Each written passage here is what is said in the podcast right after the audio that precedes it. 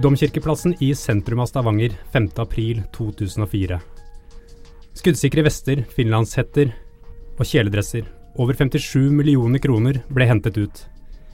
Det er en glede å ønske velkommen til en ny episode av Aftenpodden Krim. Og jeg sitter her sammen med journalist og rettskommentator Inge Hansen. Velkommen, Inge. Hei, hei. Siden du nå skal slutte, så går jo vi igjennom noen av de største rettssakene du har dekket for Aftenposten. Og i dag så skal vi snakke om norgeshistoriens aller største ran, og om rettssaken som, som fulgte i kjølvannet av det.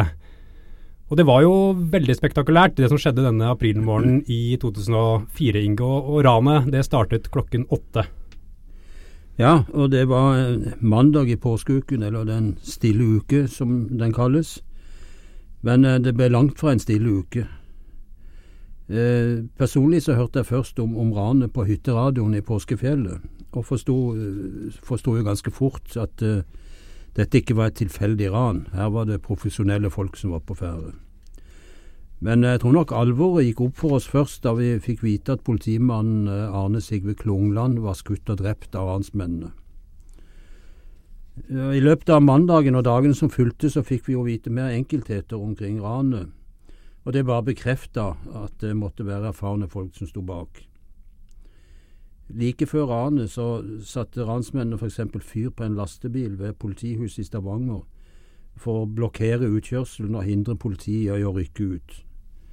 Og på selve domkirkeplassen så rykket selve ranslaget inn i bakgården til Nokas-lokalene, mens flere andre stilte seg opp som vakter på plassen. De var utstyrt med skuddsikre vester, AG3-geværer og maskinpistoler iført kjeledresser og finlandshetter. Og folk som kom spaserende over eh, domkirkeplassen på vei til jobb denne morgenen, de eh, ble høflig bedt om å fjerne seg. Det hele var en øvelse, sa ransmennene. Og folk trodde faktisk på det som ble sagt. Og en annen forbipasserende lurte på om det var en filminnspilling som var på gang. Men eh, det kan jo sies at det eh, var det jo absolutt ikke. Og, og inne i bakgården der på samme tidspunkt så, så gikk ikke alt eh, etter planen sånn som ranerne hadde sett for seg. Nei, det kan du trygt si. Ransligaens leder, den etter hvert så kjente David Toska, mente han hadde gjort en god research på forhånd, men det hadde han altså ikke. Eh, det var store vindusplater fra bakgården og inn i lokalene til tellesentralen. Og Toska trodde at det var vanlig vindusglass, og leide inn da kickbokseren Erling Havner fra Arendal til å slå inn rutene med slegge. Det gikk ikke etter planen. Det som Toska trodde var vanlig glass, var nærmest uknuselig spesialglass. Havner sto der og slo og slo med slegga til ingen nytte. Da beordra Toska inn en av vaktene utenfor, han var nødt til å ta grep, skjønte han. Og denne vakten fyrte av eh, med et automatvåpen mot vinduene. Og først etter 113 skudd falt glasset sammen, og veien var fri inn til, til pengene. Og akkurat denne forsinkelsen var viktig, for det gjorde at ransutbyttet ble mindre enn det Toska hadde satsa på. Eh, for de ansatte i Nokas det klarte nemlig å få fjerna eh, trillevogner med mange millioner kroner i sedler før ransmennene greide å slå seg gjennom. Det var jo sånn der at det, det skjedde jo mange, mange, ting på en gang. og, og um, Mens ranerne samlet inn penger inne i tellesentralen, og vi husker jo eh, mange av oss disse bildene fra overvåkingskameraene som, som viser det, så, så, skjedde det altså ting eh, på domkirkeplassen utenfor. Ja, en politipatrulje ble omdirigert til, til domkirkeplassen, og politifolkene de avfyrer skudd mot ranerne som står bak der. Uh, Jonny Tendrup, som sto foran domkirken ved siden av bilen, ble truffet med ett skudd i låret, og ble selvfølgelig da skadet av det, og hemmet videre. Uh, totalt avfyrer de to politifolkene 20 skudd mot ranerne, og de lå da i skjul utenfor Hennes og Maurits-butikken i Kirkegata.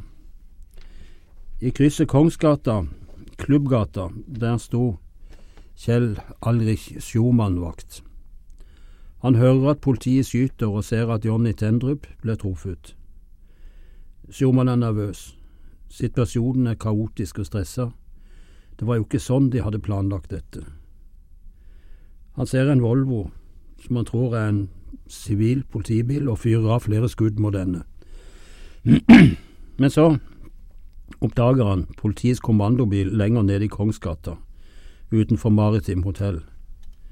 I den sitter førstebetjent Arve Arne Sigve Klungland. Sjåmann frykter at kommandobilen er full av folk fra politiets beredskapstropp, og han føler nok at han er i fare. Og med AG3-en fyrer han løs mot politibilen. Skuddene treffer bilen i grillen. Deretter justerer han siktet og skyter på nytt, sikta mot blålyset på taket. I stedet treffer han Klungland i hodet, og politimannen dør momentant. Og det var jo uh, omtrent samtidig som da uh, ranslaget uh, drev og, og, og, bar ut store hockeybager, kan vi kalle det, med, med penger fra, fra Nokas, og, og, kastet bagene inn i, i fluktbilene. Og, hva skjedde? Hvordan, hvordan, i alle dager kom de seg unna med dette? Ja, hele ranet det tok 19 minutter, og det var langt mer enn Toska hadde planlagt. Hans plan var raskt inn, raskt ut, men den holdt altså ikke. Ransmennene forlot eh, domkirkeplassen i tre biler. Og, det, og Før de kom ut på noen vei så, på, på, gater, så klarte de til og med å kollidere med hverandre, så det var nokså kaotisk. Men det gikk nå i vill fart gjennom gater og på sykkelstier ut mot Sørmarka utenfor Stavanger sentrum. Og Her satte de fyr på fluktbilen og forlot stedet i andre biler som var plassert på forhånd. Eh, flere av ranerne dro til en dekkleilighet i Nedre Dalgate på Storhaug i Stavanger. Andre dro hjem, som eksempel Toska. Noen dro til Arendal, andre til Sverige. Erling Havner kjørte eksempel til Ikea for å skaffe seg alibi. I retten sa at han har rett og slett han elsker kjøttbollene på Ikea. Det var jo eh, I tiden som fulgte, så, eh, så ble det jo en rekke eh, pågripelser. Og, og, Vi skal ikke gå så veldig mye nærmere inn på alle de, men, men i 2005 da, så var det jo klart for si, den største eh, rettssaken i, i, fredstid i Norge. og Det var jo da 13 menn på tiltalebenken i, i menighetshuset på Forus utenfor Stavanger. Og Det var vel Inge bare David Toska og delvis eh, Erling Havne og Jonny Tendrup som, som innrømmet eh, noe som helst i forbindelse med Nokas-ranet i, i, starten av saken. og eh, Hvordan opplevde du starten på denne si, bemerkelsesverdige rettssaken? Ja, om det den, om det var den største rettssaken eh, noen gang i Norge, det eh, er vel kanskje noe tvilsomt, men det er iallfall en av de mest omfattende rettssaker vi har hatt. Og Det er viktig å få med seg at da rettssaken starta i det innleide menighetshuset på Forus utenfor Stavanger, så hadde ingen av de tiltalte erkjent å ha skutt politimannen Klungland. Det var først i lagmannsretten at Sjoman tilsto. Men Riksadvokaten bestemte derfor at alle som deltok i selve ranet, de skulle tiltales for grovt ran med døden til følge. To av de tiltalte som ikke var med på selve ranet, ble tiltalt for medvirkning til grovt ran, men ikke for dødsfølgen. Ingen var dermed tiltalt for drap, og retten behøvde derfor ikke å ta stilling til hvem som drepte Klungland for å kunne domfelle de andre. Det var et lignende resonnement som lå til grunn for tiltalen i Orderud-saken i sin tid. Eh, der kunne ikke påtalemyndigheten bevise hvem som skjøt og drepte. Derfor ble, ble de fire involverte, alle tiltalt og til slutt dømt for medvirkning til trippeldrapet. Men det er riktig som du sier, at David Toska var den eneste som erkjente straffskyld i tingretten. Men han snakket kun om seg selv, og ikke om noen av de andre på tiltalebenken. Havner og Jonny Tendrup erkjente delvis straffskyld. Og Det var jo, må jo ha vært litt av et syn. altså Det var jo den harde kjerne i, i skal vi si, Norges eh, daværende mest hardbarkede ransmiljø som satt foran offentligheten. Og, og Hvordan vil eh, du beskrive det, det persongalleriet i denne saken, Inge? Ja, Det er iallfall ingen tvil om at her hadde vi landets ranselite samla i en og samme rettssal. Og flere var dømt for grove ran tidligere, men Havner f.eks. han var ikke straffet for noe alvorlig før. Han betegnet for øvrig sin egen ransdebut som tidenes 40-årskrise. Og Etter at denne gjengen ble pågrepet, så ble det omtrent slutt på alt, på alt som het grove ran. Altså ran av banker, postkontor og pengetransporter og lignende. Og det ble sagt at hele ransmiljøet lå med brukket rygg, og det stemte godt. Så var det jo da eh, David Toska, eh, lederen, og han var jo ofte omtalt som, uh, som en mesterhjerne. Var han egentlig noen mesterhjerne, Inge? Ja, det er riktig at Toska i unge år var en lovende sjakkspiller. Og han var flink på skolen også, inntil kriminaliteten tok han. Men det gjør han altså ikke til noen mesterhjerne. Det var, noe, det var en merkelapp som mediene klistret på han. Og Uten sammenligning for øvrig, så minner akkurat dette litt om den eminente fotballspilleren Erik Mykland. I medien ble han fremstilt som den eneste intellektuelle på landslaget fordi han hadde lest en bok av Ingvar Arnbjørnsen. Den største fadesen under Nokas-planleggingen var at Toska ikke undersøkte vinduene inn til tellesentralen bedre. Sett fra hans ståsted var det heller ikke heldig at han som distré bandeleder glemte førerkortet sitt i en bil som havna hadde leid hos et mindre, litt lugubert utleiefirma i Arendal. Og bilen brukte Toska under sine rekognoseringsturer i Stavanger-området. Så jeg vil si at det er sider ved, ved Toska som minner mer om Egon, Egon Olsen enn om Al Capone, for å si det sånn. Det er eh, litt av en trio du nevner der. Eh, men det er jo da altså, Det var ingen tvil om at Tosca var den ubestridte lederen av, av Ransligaen. Det, det, er det ingen tvil om. Det er det ingen tvil om, nei da. Eh, Tosca han hadde en lederrolle i ransmiljøet, og han hadde lett for å knytte til seg lojale medarbeidere.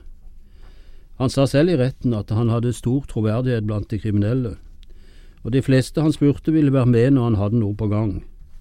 Han hadde godt rykte i miljøet og fikk bare, gode, bare gode tilbakemeldinger fra sine ansatte, for å si det på den måten. Eh, flere måneder før eh, Nokas-ranet så leide han et rekkehus på Smeaheia i Sandnes, og flytta inn der med samboer og nyfødt sønn. Årsaken til at han flytta til Sandnes, var at han følte at det brant under føttene på han i Oslo. Han visste at politiet mistenkte han for å stå bak det såkalte bankbokskuppet på Bryn i Oslo, for å stå bak et eh, innbrudd hos Norsk Medisinaldepot og ranet av Postens brevsenter. Spesielt bankbokskuppet ga stor uttelling, nærmere 20 millioner kroner. På dette tidspunkt hadde han ingen planer om å rane Nokas. Den tanken dukket opp mens han spankulerte rundt i Stavanger sentrum. Han hadde jo alltid hatt et eh, skal vi si, et våkent blikk for et godt brekk, og øynene falt altså denne gangen på Nokas. Men en av utfordringene under planleggingen var å få arbeidsro. Og I retten så sa han jo det rett ut at det er ikke lett å drive seriøs ransplanlegging med småbarn i huset. Og han har nok et uh, godt poeng der. Det eh, skulle jeg tro. Så var det jo sånn at alle de 13 eh, tiltalte ble til slutt dømt.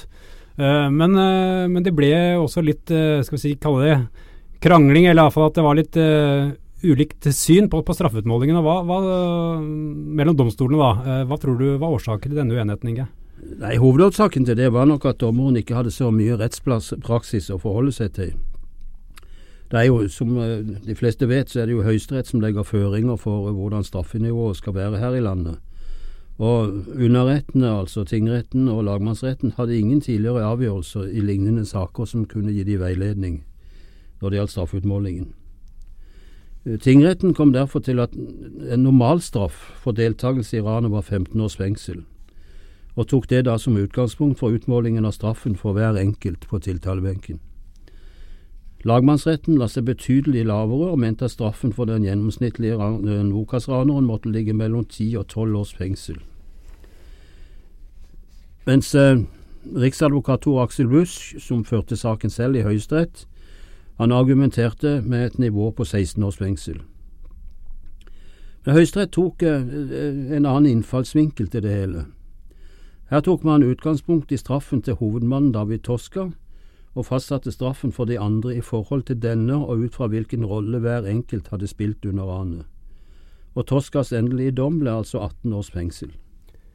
Så var det jo lenge en eh, skal vi si stille, men, men det var også mye uenighet om uh, forvaringsspørsmålet her, og om det skulle være forvaring eller ikke. og den, den saken gikk jo, uh, Diskusjonen gikk jo langt inn i, i Høyesterett. Hva, hva tror du var årsaken til det?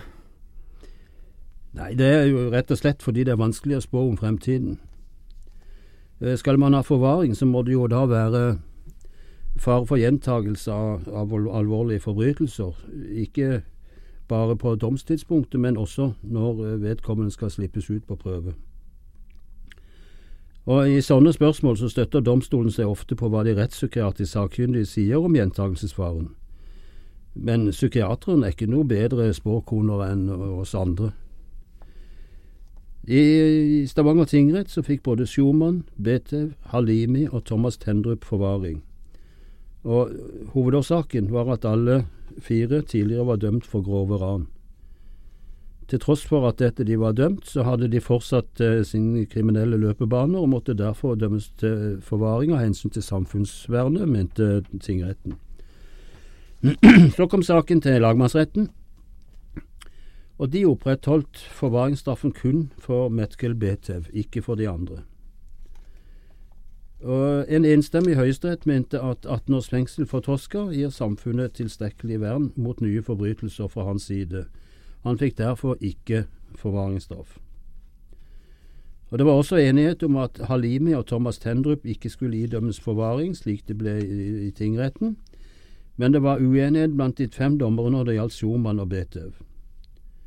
Begge fikk forvaring, men uh, det var uenighet i, i Høyesterett. Blant de fem dommerne i Høyesterett. Der ble det altså 3-2 for forvaring for Schumann, mens Betev fikk forvaring med 4-1 som uh, voteringsresultat. Slik at summa summarum så var det da altså kun Schumann og Betev som fikk, fikk forvaringsstraff av samtlige ranere. Og så er det jo et spørsmål, eh, skal vi si 57 millioner kroner-spørsmålet, Inge. Det, mm, pengene. Det har jo vært skrevet og diskutert mye rundt pengene og utbyttet fra dette ranet. Det ble jo oppbevart, eh, skal man eh, tro, da, så ble det oppbevart en stund i dekkleiligheten før det ble ført bort eh, noen uker etter ranet. og Tosca sa vel selv at han hadde talt alle pengene og kom til 55,5 millioner kroner, men senere ble det jo brakt på det rene at, at det som ble båret ut var 57,4 millioner kroner.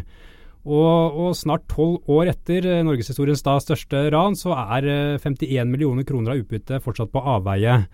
Uh, og, og, journalistene, våre kolleger Rolf Widerøe og Hans Petter Aas, uh, den tid i VG, skrev jo i sin bok 'Dødsranet', som kom ut i 2009, at uh, de har opplysninger om at et stort kontantbytte fra ranet er pakket ned i kasser og gjemt bort. hva tror du, Inge? Tror du det er noen som har noe å glede seg til når de kommer ut her? Det kan godt være. Her er din gjetning like god som min. Eh, Rolf Widerøe og Hans Petter Aas har skrevet en god bok, etter min oppfatning. Og de har et, eh, nok et godt kildegrunnlag for å hevde at, eh, at noen har betydelige beløp på kistebunnen. Men eh, det vet vi jo ikke med 100 sikkerhet. da.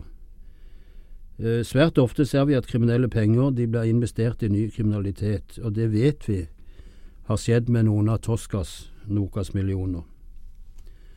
Ellers så tror jeg nok at mye av utbyttet rett og slett er sølt bort både her i landet og i utlandet. På ferier og fyll og spetakkel.